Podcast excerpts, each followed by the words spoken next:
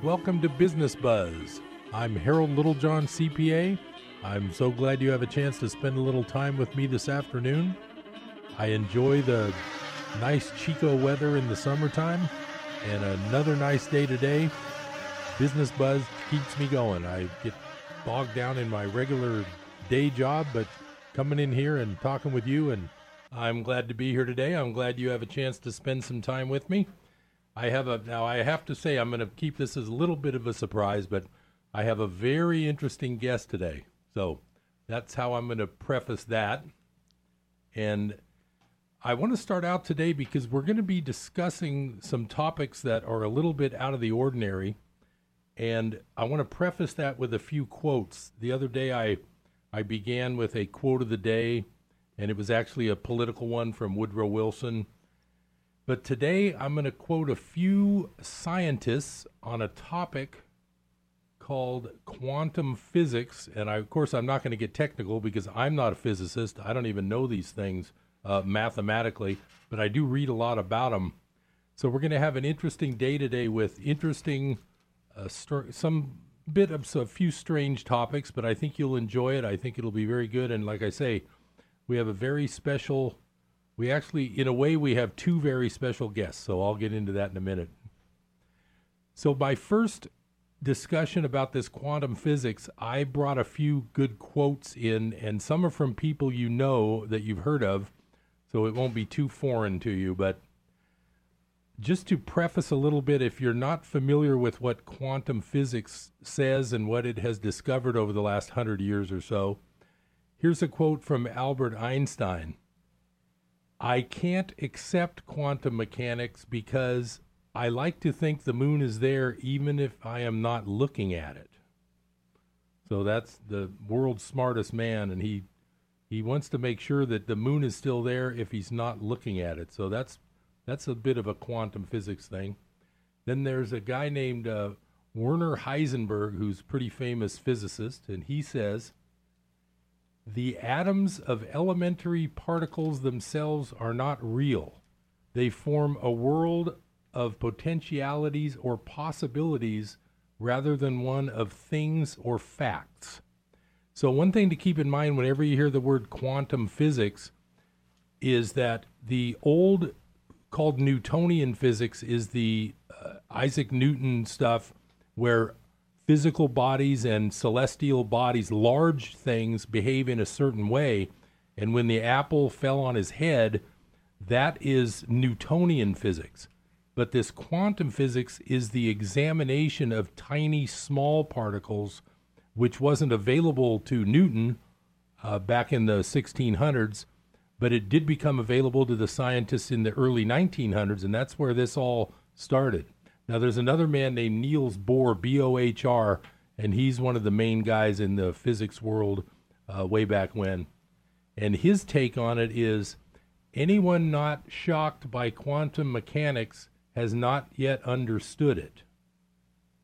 So if you think about that, that's a, a little bit of a of a backwards uh, way to say it. But uh, anyone not shocked by quantum mechanics or quantum physics has not yet understood it.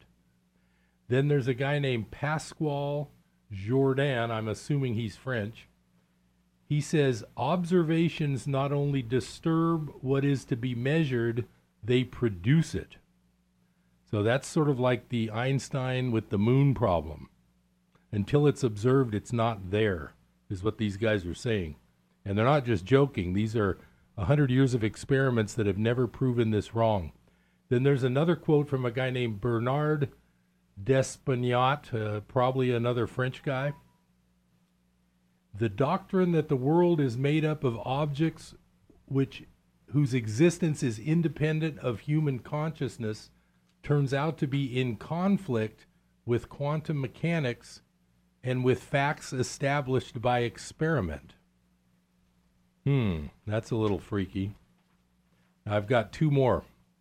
Uh, one is from Martin Rees, R E E S, probably an English fellow, I would guess. Says, In the beginning, there were only probabilities. The universe could only come into existence if someone observed it. it does not matter that the observers turned up several billion years later. The universe exists because we are aware of it. And I'm saving I'm saving the one for last that I'm pretty sure you'll know who this is.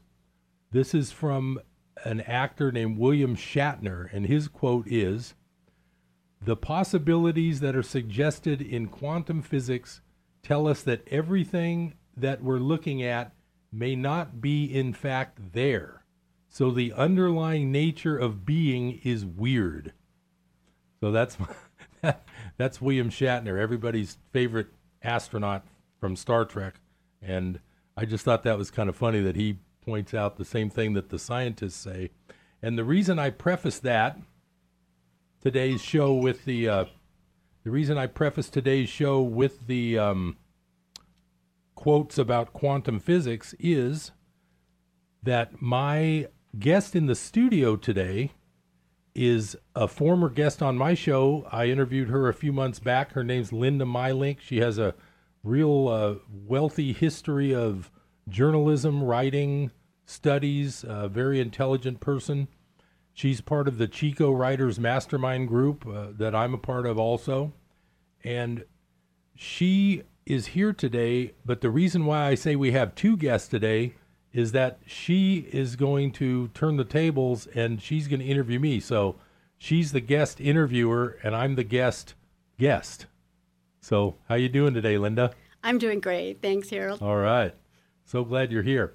The uh, so today uh, I'm going to sort of turn it over to you because you've been kind enough to offer to do that, and I'm in the process of writing a book, but we'll get into that as you uh, ask a few questions. But uh, I would like first to have you introduce yourself a little bit for people who might not have heard the original one. And uh, you used to be a professional journalist with newspaper writing and things like that? Uh, yes. Yeah. I was the editor at the Paradise Post for 12 years, which I'm most infamous around here for. I also worked at a New York Times paper in Florida and ended my career as the features editor at the Reno Gazette Journal. Great. I just wanted to establish for the audience that you're a very well heeled professional journalist writer. That was my main thing. Right. I like to give credit where credit is due.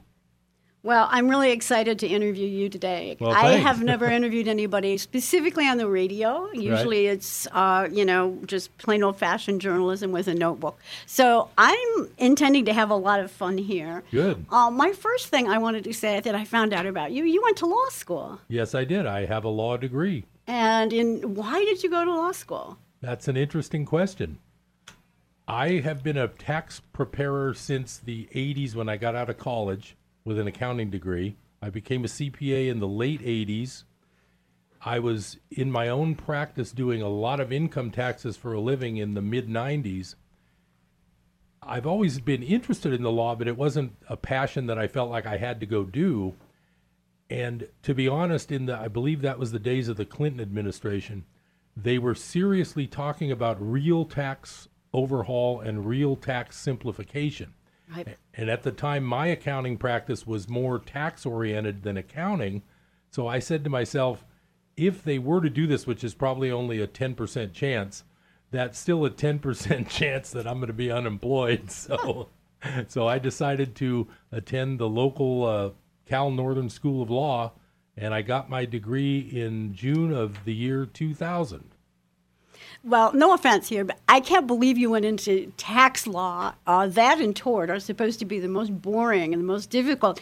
And there's always this rumor, not really true, but but that CPAs are so boring. And if there's anything you're not, it's boring. Not boring. You have so many diverse interests. I, I can't begin to keep up with you. I'm so here to dispel the CPA is boring uh, conundrum. Yeah, I, I dated a CPA once. Can I give him a shout Yeah, out? let, let's hear about it. okay, that. uh, David Ritchie, if you're out there listening, um, I dated him for a long time. He was at my daughter's wedding, and he was never boring. Oh, good. We went to There more are a few parties than than uh, I've done with anybody else. So I'll take that away. I don't think you're boring at all, and you're still working as a CPA, right? Yes, that's you're still, my, a CPA. my day job, yes. And so you manage to work in this this thing that's repetitive, but your imagination is amazing. You started our group, the yes, Writers I started Mastermind. the Chico's Writers Mastermind group. Yes. And what got you interested in writing, of all things? I mainly I'm I started writing. I've never written any real fiction. I've tried, but I just don't seem to have the energy to spend that many hours on something that I isn't I don't feel is going to pay because I'm so busy with work that I'm always thinking about well I got to got to make a living, got to pay all the bills. My writing became a passion when I was reading.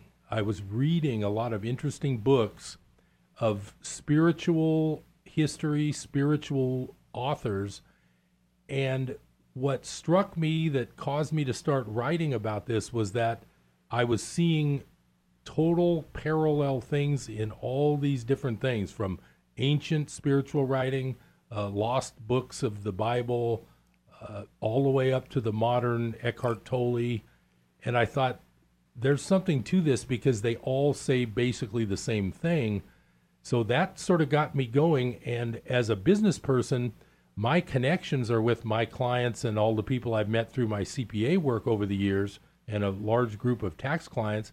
So I said to myself, if I could if I could teach this and condense it and teach basic people including business people the spiritual side of things which I had never learned until this would be about late 40s for me, then I feel like I could have done a lot better over the previous 20 years if I had have had the spiritual side in my business. So I put together this idea to have a spiritual business course, and uh, we can kind of go from there. But that's how it started. My reading led me to be amazed at the similarities between teachings spanning thousands of years. Now, you have mentioned quite a few times the Course in Miracles. That's one of the main things. It's not the thing that started me, but as I got going through these books, and I have read some course items here on my uh, Business Buzz show, as I was reading things like Eckhart Tolle's Power of Now, he was quoting parts of a book called A Course in Miracles, and I did not know what that was. And then I studied, I found out where that was. I got a copy, and I got hooked on that book. So that's become an integrated part of this whole thing that I'm putting together. So was your it was your original idea to tie that to business? Well, I sort of use this more as a it's more of an idea that marketing wise, I don't have I'm not a, a, a preacher, minister. I've never had a spiritual education. I have no credentials spiritually. Mm-hmm. I have credentials in the business world. Right. Knowing that, I figured if I'm going to get my message out spiritually, which actually applies to everybody, it's not limited to business people, but my foot in the door, my niche is going to end up being the fact that I'm a CPA with a law degree and I've been in business for 30 odd years doing accounting and taxes. So I know that if I tie my spirituality into the business title, I will get my foot in the door to actually go out and educate people. Now, do you educate your clients that you're going along, or is it something else? Well, to be honest, the education that I do, yes, it involves my own work silently educating people as we go. But that's not something they would see or notice directly. You but don't proselytize. That's right. I mean, okay. I, I, but I, I did originally start my very first l- seminar when I put this together was by in, I rented, of course, for free at the law school where I teach. I borrowed a room for an evening, and I had eight or 10, 12 clients who I knew were interested in this because I had already talked to them about it. I said, I'm having a seminar tonight. Can you come and listen? And I gave them the Miracle Business Method, which is the name of the book. And the fact that I got immediate good positive feedback after that very first meeting told me that I can make this very beneficial to a lot of people. So I haven't, we'll talk about that. I haven't got it rolling completely, but it's in the process of helping a lot of people. We're coming up on break number one.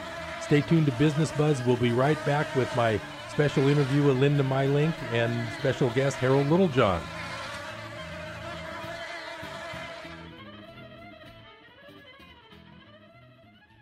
Acme Crane Entertainment reminds everyone that the blood you donate gives someone another chance at life. and that someone might be a close relative, a friend, a loved one, or even yourself. So give blood. Give the gift of life. This important reminder was sponsored by Acme Crane Entertainment in Oroville, serving the area with quality and integrity for many years. So go with a name you can trust and call Acme Crane Entertainment at 530 534 4830. They're on the air because they care. Hello, this is Samantha Landy, and I bring you Psalms of Hope. Heard here on Life Radio every Monday, Wednesday, and Friday at noon. So do tune in and join me for beautiful music and an encouraging word from the Lord. Psalms of Hope with Samantha Landy, Monday, Wednesday, and Friday at noon, here on KKXX.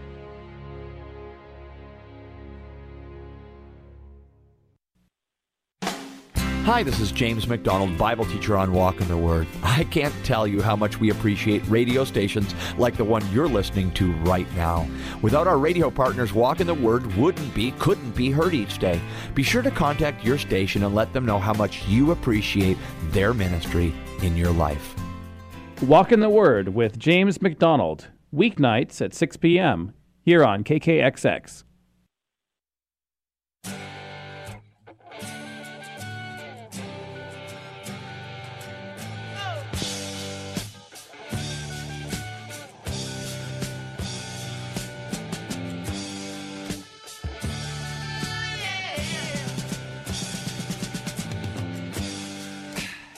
Welcome back to Business Buzz. I'm Harold Littlejohn, CPA.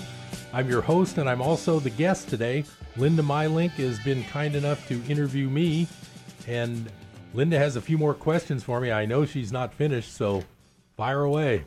No, and thank you, Harold. It's really fun to have the other the shoe on the other foot today. I'm really enjoying it.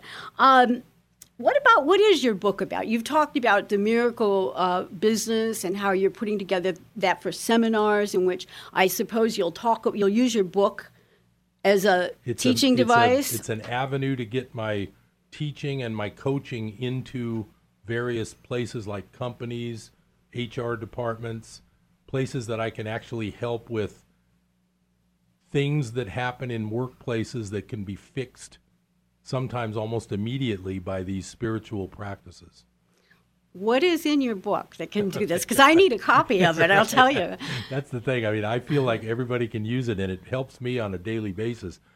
First of all, the main premise of the miracle business method, it started when I started a blog and I started doing blog posts of all the topics that I was reading about, studying, practicing, actually working, seeing the results. This book it basically involves five or six main educational steps that, and I'm trying to think of the best way to put this. It actually gives you exercises and steps that you can actually do. This isn't just theory where you read and think, ooh, that's really interesting. I wonder how I could ever apply that to my life. It actually includes steps that are basic spiritual practices, like I say, that actually stem from thousands of years ago, but it's all the same. And it allows you to, number one, problem solve, number two, help other people at the same time. And I would say the basics of this whole method is that the general idea is you cannot fix the problems on the level you're at from that level. The only way to fix the problems on your level here in the world is to step back and get onto the level above that, which is your spiritual level. And the main thing about that is simply observing your thoughts instead of letting your thoughts run your daily life. That would be my my number one summary of the miracle business method. Now, how you get to that point is the problem. How do you get to the point where number one, you give this a chance to work and you start seeing results? And that's where my book and lessons actually will tell you this is how you do it. Here's some exercises you can do starting today, starting right now. I read one of the suggested exercises, and the first thing that I noticed was that it said this wasn't your writing, but something that you had read. Um, you don't have to believe in it to do it. That's right. One of the main things is you don't have to believe it, you just need to try it. most people, when you first tell them things like this, if they haven't been exposed spiritually, like I would say 15 years ago, I would have been completely clueless about this before I started reading. I'll give you a quick little story. I was at my Toastmasters meeting. I used to be a regular Toastmaster. I would still like to do it, but it's hard to make all the meetings on time, but I'm still a member of the Toastmasters. I was at a Toastmasters meeting and I gave a the Toastmasters gives you a short speech time that you have to get your point across in about 6 to 8 minutes. I gave a speech simply about mind watching, which is what I just sort of described. And when I got done with this speech, and the way I look at this, if you can influence one person a day, you're making progress in the world. I gave this speech, and there was actually a Toastmaster who had a blank look on their face and said, You've blown my mind. And this person, I think I actually changed her life with a six minute speech, just simply describing this, the process of stepping back and observing your thoughts instead of being and acting your thoughts. What I wanted to what I would like you to clarify for me, though, is this is a kind of spirituality, but like in Christianity, you have to believe first. That's the rule. You have to have faith first. And I'm wondering how this compares to Christianity. Is Christianity a part of what you're saying? Um, does it is it a parallel? Uh, what's the difference between what you're doing here and just Christianity? Okay. I would like to say that if you have, if you've ever seen a diagram, I don't know what they call it, it might be a Venn diagram or something, but you have two subset circles. Like you could have a subset of females and a subset of Hispanic people. And if you took those two circles, you would have an intersecting piece of that that would include Hispanic women. Mm-hmm. Of course. Okay. So I would say that Christianity, in the standard church type sense, would have some overlapping things with this, but just like gets mentioned in the book A Course in Miracles, I believe that though I do believe that Jesus was a real person and a prophet, I don't believe the biblical part and the church part of the Christianity that says he is the Son of God. The Course and my system believes that we are all part of the same sonship, is what the Course calls it. So I would say there's some overlapping things with Christianity, and Course in Miracles is very Jesus type oriented, but it diverse it diverts from the hardcore Christian thing about punishment and we have to atone for our sins. So I would say there's some overlap, but it's definitely not any kind of Christianity based uh, work. Okay, so Christianity would be like maybe a subset yes. of what you're talking about, yes. which is more broad, right. more worldly. Right. Um, so, uh, what about there? Are, there are also some other religions right now that are out there, like Scientology. Uh, that's the main one I can think of right now. How that- does yours differ Right. from that? And the other thing that's popular these days is called law of attraction. right. And so uh, this differs from that in this respect. With things like Scientology and law of attraction, you actually have a lot of good versus bad, positive versus negative. The basis of, and a lot of this does stem from the Course in Miracles thinking that it permeates my my book because it's just it's so overpowering to me and, and it makes so much sense. What we do here our only job here and the reason we have the world and we have time is to forgive. That's why we're here. And that's the basis of the course. In other words, in the Bible, when Jesus says, Forgive them, Father, for they know not what they do, the course explains it's not that it's not what they did that broke a law or was mean to somebody or hurt someone. That's not what he meant. What he meant was they don't realize that they aren't really here. But, Okay. But they're they think they're here, so the only thing we can do for them is to forgive them because they know not what they do. So you're saying that in our everyday life, most of the time, we don't really know what we're doing. We think we're in control, but we're not really That's in right. control. And one of the main things about that is that if you notice, every day you'll have a problem with something. You'll fix one problem and another one will come up. I have a CPA office. Every day, some new letter comes from something, some new issue comes up for one of my clients. It's just part of life.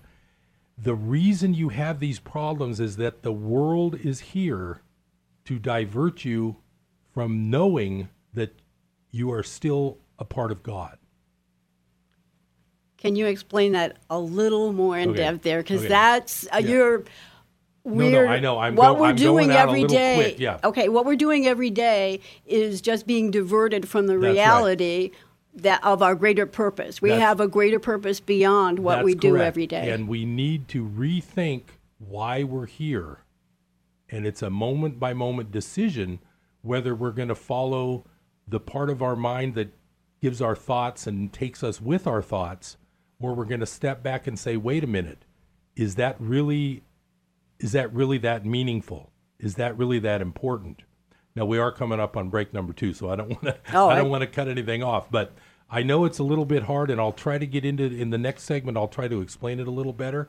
But the key to the miracle business method is it'll help you when you try this, and just like you said, you don't have to believe it; you just have to try it. Once you've tried some of these methods and you see that they work, you'll become more involved in trying more and seeing if they keep working for you. So we're coming up on that break.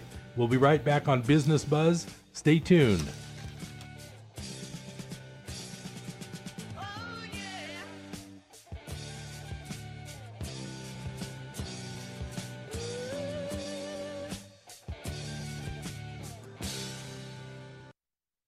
Praise the Lord. I'm Sharon Knotts inviting you to join me and my dad, R.G. Hardy, on the Sound of Faith mornings at 10 here on KKXX. If you are drawn to inspirational preaching, informative in depth teaching, and biblical perspectives to current issues under the anointing of the Holy Spirit, then Sound of Faith is perfect for you because we know faith comes by hearing and hearing by the Word of God. 10 o'clock weekday mornings here on KKXX, Chico's Christian Radio. Rockhouse Dining and Espresso, now featuring Jamming for Jesus, a Christian jam night. The first one is Saturday, June 23rd, 5 to 8 p.m. Rockhouse is located only two miles past the hardware store in Yankee Hill on Highway 70. Originally built in 1937, Rockhouse has served as a restaurant, tavern, shower house, barbershop, a gas station, and a cafe serving yummy and creative vegetarian offerings as well as a fantastic Reuben and French dip sandwich. Yum! Don't forget the awesome iced coffee and fruit smoothies. Rockhouse is looking forward to hosting more Christian musicians. Enjoy dinner specials every Saturday night at Rockhouse Dining and Espresso. That's Rockhouse Dining and Espresso on Highway 70 in Yankee Hill.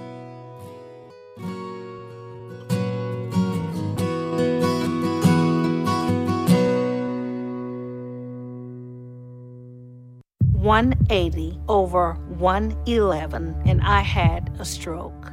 I couldn't speak or walk. 150 over 90, and I had a stroke. This is what high blood pressure sounds like. You might not feel its symptoms, but the results from a stroke are far from silent. Get back on your treatment plan or talk with your doctor to create a plan that works for you. Go to loweryourhbp.org. Head to toe, everything's changed. Brought to you by the American Stroke Association, American Medical Association, and the Ad Council.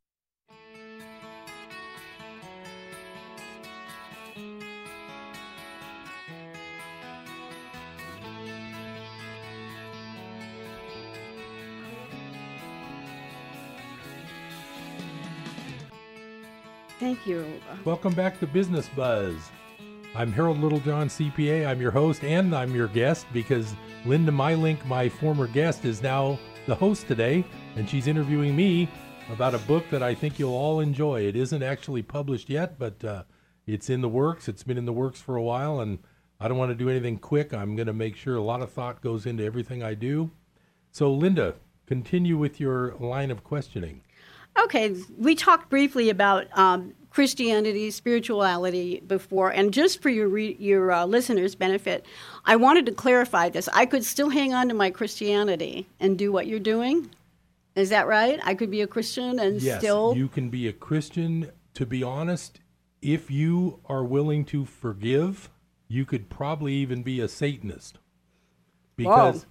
because behavior is not a judgment call in this whole course system that I base a lot of my book on. It's not what you do, it's how you treat others, how you honor others. And I don't want to jump too far ahead, but the real basis of being able to do that and understanding why forgiveness is so important is that if it's true that the world is an illusion, like the religions have been saying without really explaining it for thousands of years, if that's true, the reason why you need to forgive everybody is because you're actually looking at your own thoughts. You're not looking at an enemy or an opposition. You're not looking at someone trying to fire you that day, or you're not looking at someone you're trying to sell a car to today. You're actually looking at a form of your own thoughts. And if you forgive that thought, you will also forgive yourself.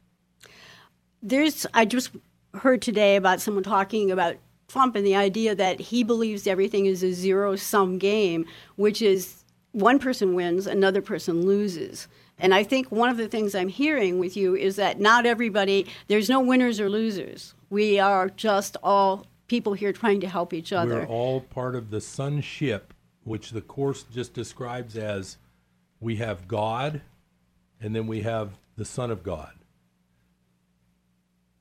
I don't want to get too religious because I'm not a Bible person. Right. I'm not a knowledgeable Bible person. But the whole thing about one person wins and one loses, that is sort of the opposite of the Mhm. idea of working together. In other words, you what I think about and talk about in the book is the increase. If you come to me and you say, "Well, I'm a CPA and I'm looking to open an office in Chico," if I think as the zero sum game like that Trump thing you mentioned, then I would say, "Oh, I better try to undermine this guy's idea to come to Chico because if he's a CPA here, that's one that's one less tax client I'm going to get next year." But in reality, I should realize that if this is actually part of my thoughts, then I should welcome him and try to help him out and grow because Chico eventually even bigger. right eventually chico may be the spot to go to That's for right. everybody to get their That's right. taxes The- done the- so everybody wins as opposed to one person has to win and another loses mm-hmm. which kind of encompasses a bigger world Yeah. than just you know chico a, a very small world in which there's just a very limited amount of benefits to go around Another good business point, and the miracle business method, of course, involves business thinking also. Another good point to that is well, no one CPA, no one doctor, no one nurse, no one teacher can be everything to everyone. And everybody needs to have a special niche that people like about you, they don't like about you. Knowledge of the tax law doesn't mean you're the right CPA for everybody. So the fact that a new CPA might be moving into town opening up an office actually helps because that guy might have experience say in farm income tax that I'm not I'm not a farming expert. So by using the increase theory, you would welcome any kind of new person talking with you. And the other thing in the miracle business method and the other thing to remember is there are no accidents. There are no coincidences. The fact that you, for example, came into the Chico Writers Mastermind group and became a major part of it that has really made it a better group, thank you that was not an accident. Uh, there's been a couple other people that came to the meeting, and it's like, this is exactly what this group needed, and it happened. And so there's no coincidences, and there really should be no, the whole zero sum thing. Anybody who thinks in terms of dollars is probably always going to feel that way. Uh, anybody who's a billionaire is going to think, well, I've got 10 billion, but this guy's got 50 billion. You know, what did I do wrong? That kind of thing. So, yeah, the, the competitive mind is just the kind of the downfall of the of the human race. How can people benefit? You, you're talking about this, but how are you saying you can actually just make things happen? That you can actually make your reality change by changing your thoughts. I know that you've heard this before, but until you put it into practice, you won't realize it. I would be a firm, I mean, a CPA, a money guy, a numbers guy, grew up in a suburban East Bay household. I'm the furthest thing from a spiritual guru. But after I started realizing that this might help me because everybody goes through stress and problems and, you know, negative thinking, I realized that I was getting major help by doing this. And I've had actual times where I will concentrate on these silent practices. Nobody has to know you're doing it. And I will see within 10 seconds the mood of the room change by what I've just done. And I you can't claim superiority with it because it's all interconnected. But this whole thing about that's why I read those quotes from Einstein and all that about quantum physics. When scientists look at the physical world at the small parts of it, they see that there is no there are no small parts of it. It appears out of nothing. That fits in exactly with the things I've been reading with the course and all that. So, yeah, the competitive mind uh, anytime you feel like you have lack, like you're you you you have lack in your life, that's the competitive uh, I call it the wrong mind, but there's nothing wrong with it. It's natural. It's the thinking mind versus the right mind. And when you get into that right mind, you start realizing things mean a lot less. The fact that your car has a dent in the door, it just means so much less when you're in that right mind instead of that thinking mind. I noticed with the group, we all have we all have a certain amount of time to talk, but there is a very benevolent feeling in the group that if all of us would get better if one person gets better we all get better because we share it. And it's it makes the group uh, really excellent. That's as a, a great example. Yeah as a writing teacher i've been in and as a writer i've been in so many groups and i've never found ours does seem to have a magical quality about it and you're so you're saying basically there are no coincidences that's right and that's so true when a group gets together the power of that group is so so powerful there's people who follow the Eckhart Tolle things like the power of now, and they actually form groups. And Eckhart Tolle calls this presence. What I'm calling observing your thoughts, he calls it presence. It's the same thing. And they actually have rooms full of people doing this all at the same time. And the power of that to improve your well being. Uh, and as far as the physical benefits of this, I'm not a doctor, I don't get into that, but uh, I have been, un- maybe it's just pure luck, but uh, I've been a very healthy person for these last 10 or 12 years. And I'm, I don't even, we don't talk about age on Business Buzz, but I celebrated a giant 60th birthday party about a year ago. So, I mean, I'm not saying this will cure your physical ills, but I can tell you that it sure as heck can't hurt to try these type of exercises, and they're free. Well, you notice that when we were talking about quantum, the difference between Newtonian physics and quantum physics, and the scientific at that community at that time felt there was no place else to go, ergo, there was no God. But Einstein also said that God doesn't play dice with the universe, meaning there has to be some kind of meaning beyond it. And what they're talking about now is this very, very minute, these, these little particles that are inside of atoms that are so small. And this is what we're made out of. We are not really made out of our body as we see it, but instead of all these tiny muons. And the very fact that we're in the same room together, we will exchange muons later throughout our whole life we'll always have this connection which again means there are no coincidences. If my sister is ill and I feel an urge to call her, that's not a coincidence. That's because my sister and I have shared so many muons and so many activities, and we're communicating on a cellular level, which I think is amazing. And also, I, am sure that's going to be part of your book. Now, yes, and another part of the quantum physics that people should know, and that relates directly to this, and the book talks about that. My book talks about this. There is a thing, and I, I, I, the name of it is escaping me right at the moment. I apologize for that. It's kind of like a synchronicity thing. I just can't think of the mm-hmm. name. And what it is is they measure certain spins of these particles that are like a mile apart, and the communication between these particles is faster than the speed of light. Now, our old theory, even with Einstein, was that nothing can be faster than the speed of light. They have found that up to miles apart, things react to each other. Now, my point of that is if the universe began with a big bang, the theory is everything that was once connected is still connected. Mm-hmm. So if the universe began with a big bang, everyone you meet today is from the same particle that started the universe. Now it sounds corny and people say, "Oh, I've heard that before." But when you think about it, that's why this course in miracles makes so much sense. We are all one. We're not separate. And the whole problem we have in according to the course is we think we're separated from God when in reality we're not. And so that's why you need to treat everyone you see as if it's part of you. It isn't. It doesn't sound corny if you think about the fact that just because people were saying this without, but now it's a science. It's actually scientifically they're able to say yes, there are these connections. We can make things happen. That's and right, whether and that comes from above, below, or in between, And we'll follow um, up I don't think we need after this know. last break. So stay tuned to Business Buzz. We'll be right back. Okay.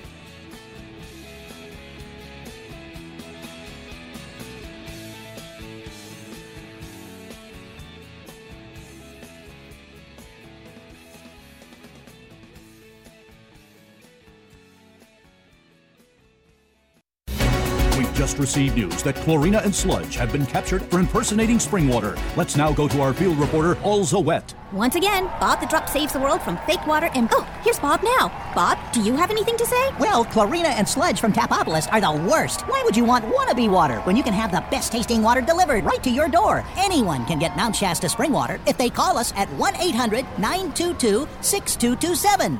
Pure and simple, naturally the best. Mount Shasta spring water. This is you over 30 years ago. Are we there yet? Are we there yet?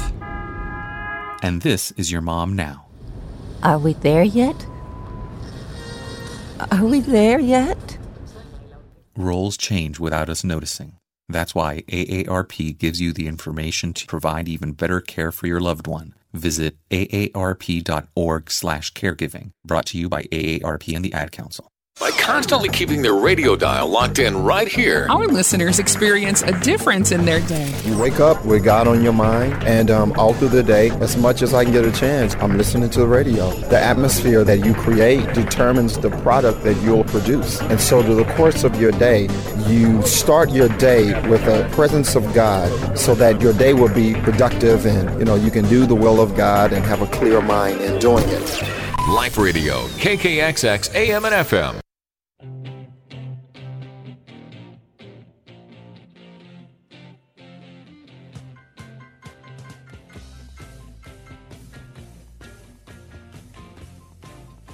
Hey, good afternoon and welcome back to Business Buzz. I'm Linda Mylink and I am here interviewing Harold Littlejohn, who usually does this to other people. All and, right.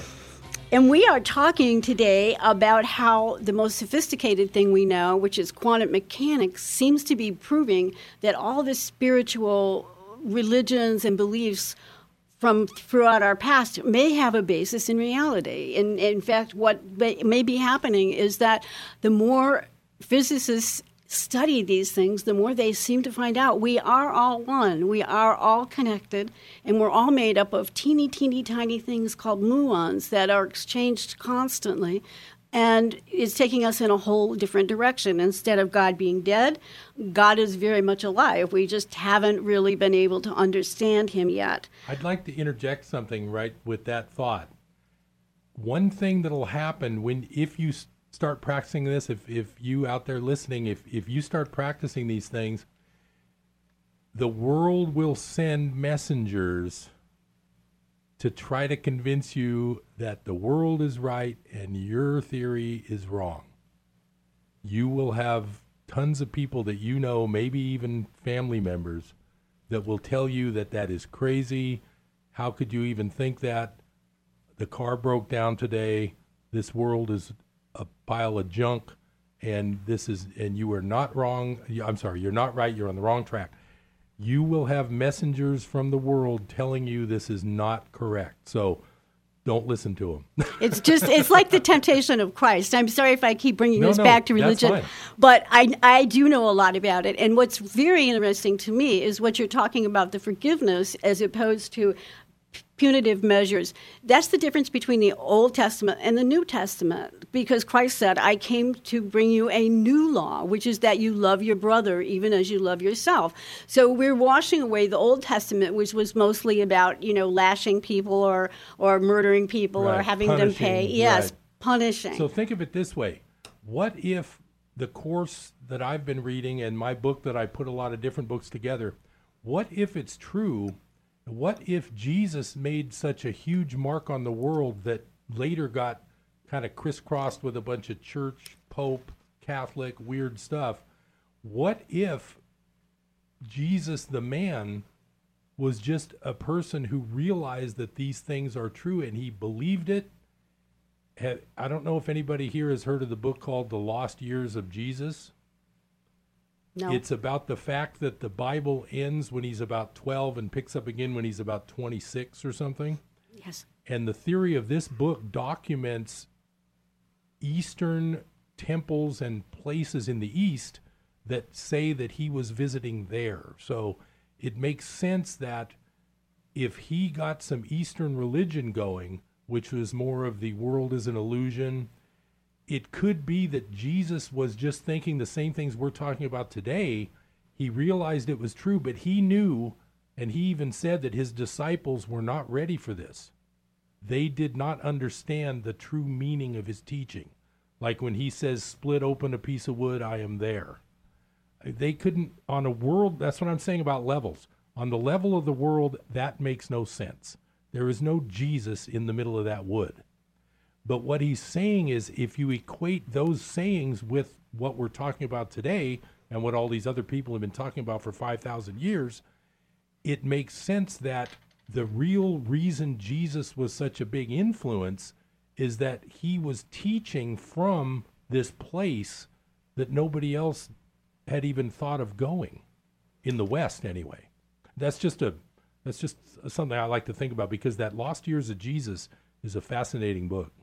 Well, the interesting thing here that you're bringing up is that a lot of what Jesus was saying has a lot in common with Eastern thought, with Right. things like Buddhism, Hinduism, uh, the idea that uh, we should forgive, that this isn't a zero sum game, that silence, we can learn more from silence than we can from continual chatter. And so there's a, there is a connection there. Now I don't know whether Jesus actually was in connection with people from the Middle East or even the Far East at the time, but you know I do think that what you're saying is really interesting. There is seems to be a lot of wisdom spread out all over the world if you're willing to see it. Each Right. each faith seems to have a piece of something that we need to put together. Particularly in your book, you talk about a Hawaiian A faith. Hawaiian problem solving method. Right, and I can't pronounce it, Harold. I'm not going to try. It's my it's my favorite practice and one of my favorite words. It's called ho Ho'oponopono, H O apostrophe O P O N O P O N O. It's an amazing thing. I read a book. It's the book is called Zero Limits, and it's actually written. It's co-written by a psychologist and a guy who I learned about via. He is like a, he's an internet marketing guru from the 90s. He's like one of the godfathers of internet marketing. And his name's Joe Vitale. He has since become Dr. Joe Vitale because he got some sort of online PhD degree in philosophy. Mm-hmm. But I'll make a long story short. This Hawaiian psychologist named Dr. He's got a long name, E. Haleaka Hew Len. I call him Dr. Hew Len, H E W space L E N he learned this method. He went to work for the Hawaii State Hospital's criminal psychiatric ward. He began his psychology work 20 hours per week. He never interviewed a patient. So normally you figure a psychologist on a criminally insane ward would be sitting there with patients all day trying to dig into their minds, right? All he did was pour, he became part of the staff, of course. He poured over their records and did this thing called Ho'oponopono. I'll tell you how it goes in a minute. First, I want to tell you the story of Dr. Hew Len. He did this work, he calls it, by reviewing the files of each prisoner, and he, I won't go, I can't go into too much detail, don't have enough time, but basically he said, why is this in my life? Why am I sharing this program of this guy who murders babies or something like that? And so he would do this practice while reviewing the files. The bottom line of this book called Zero Limits, I recommend you pick it up. It's really interesting. The bottom line is the entire ward was basically cured, and a couple years later they shut it down because they didn't need it anymore. People started uh, stop. People stopped. Uh, there was always problems with uh, staff didn't show up to work, fights in the hallway, prisoners attacking people with what he did, and like I was talking about the group work, he taught the whole staff how to do this. He fixed the whole ward. And that's where the miracle business method can fix whole companies just by thinking differently. I'll give you quickly the method of Ho'oponopono, the basic. There's lots of parts of this book, but the basic method is a short four subject thing that you say to yourself in your head, you don't do it out loud, and you don't tell anyone you're doing it. You say, I love you. I'm sorry. Please forgive me. Thank you. And this is saying, I'm sorry to whom? Your acquaintances? Your everybody you run no, into? You don't say it to people. You basically say it to your inner self, to that that right mind, the one that's observing your thoughts. You just say, I love you. I'm sorry. Please forgive me. Thank you. You can think of it as saying it to the person you're thinking about. You can think of it saying it while thinking about a problem you're having. I cannot tell you how many times, and this is just recent, people will think I'm crazy. I don't really care. I can't tell you how many times I've had a cat not show up when it's time to come in and I do this, and within a minute or two, the cat appears. And That I haven't lost a cat yet. That is interesting. Uh, during this recent crisis with the Thai boys lost in the cave, one of the mothers said she was praying to her son's spirit, saying, Son, come out of there. And I thought that was a, an unusual type of prayer that we would, of course, pray to God to intercede for us to Right. help her son. But she was praying for her husband, her, for her son, spirit to Now, come out. That's a great point because the entire subject of prayer, the Course sums it up this way God cannot answer your prayer in the world if the world isn't really here. How can He even do that? And that's part of the definition of prayer in the Course is that you don't you really you can't pray for anything like you can't pray to win the lottery all you can do is pray to learn how to forgive and praying for something never works you know you pray to get the you know the $10,000 lotto winnings it just never happens what you when you say pray what you want to do is you just want to be in touch with your inner self and you want to forgive everything you see and I don't want to get off track, but the other thing about the course is that if you think you need to connect with someone, you think you need to pick up the phone or talk to them directly physically. But the course actually says that it's the same difference. You can meet in your mind with an idea, a person of the past, a person in the future, and uh, you don't have to be in the same room to communicate. There's a process now that has become very popular called Reiki, where people spiritually work on each other to stop them from having pain. And one of I, I do Reiki, and I went into this again with great skepticism. Um, I'm not as open minded as, as Harold is, and so I went to this with great skepticism, but it seemed to work. And um, so I kind of am recommending it that it goes it seems to go from one person to another but one person told me call in your angels when things are bad and i'm just seeing a, a relationship with this where you just call in the spirit of everybody who loves you and has ever loved you as a kind of protective device. Now i don't know that you wouldn't get a flat tire but i'm just saying that you're praying for general well-being which leads me to a question. You're seeing these things about prayer and spiritualism, but you're at the same time looking for some type of material gain, are you not? To sell your book, to Yeah, give right. successful Right. conferences? And, and that's my whole point about we're here at the level of the world, but we need to fix it from the level, a different level. It's sort of like in the Bible when it says the meek shall inherit the earth. In a worldly sense, that makes no sense at all. Obviously, you know, you don't inherit nothing unless you got wealthy parents. What what your point of that is is that I, for instance, in my own example, I have a passion for this course that I'm writing. I like to teach people things if I can. I learn while I teach. And yes, my goal would actually be monetary.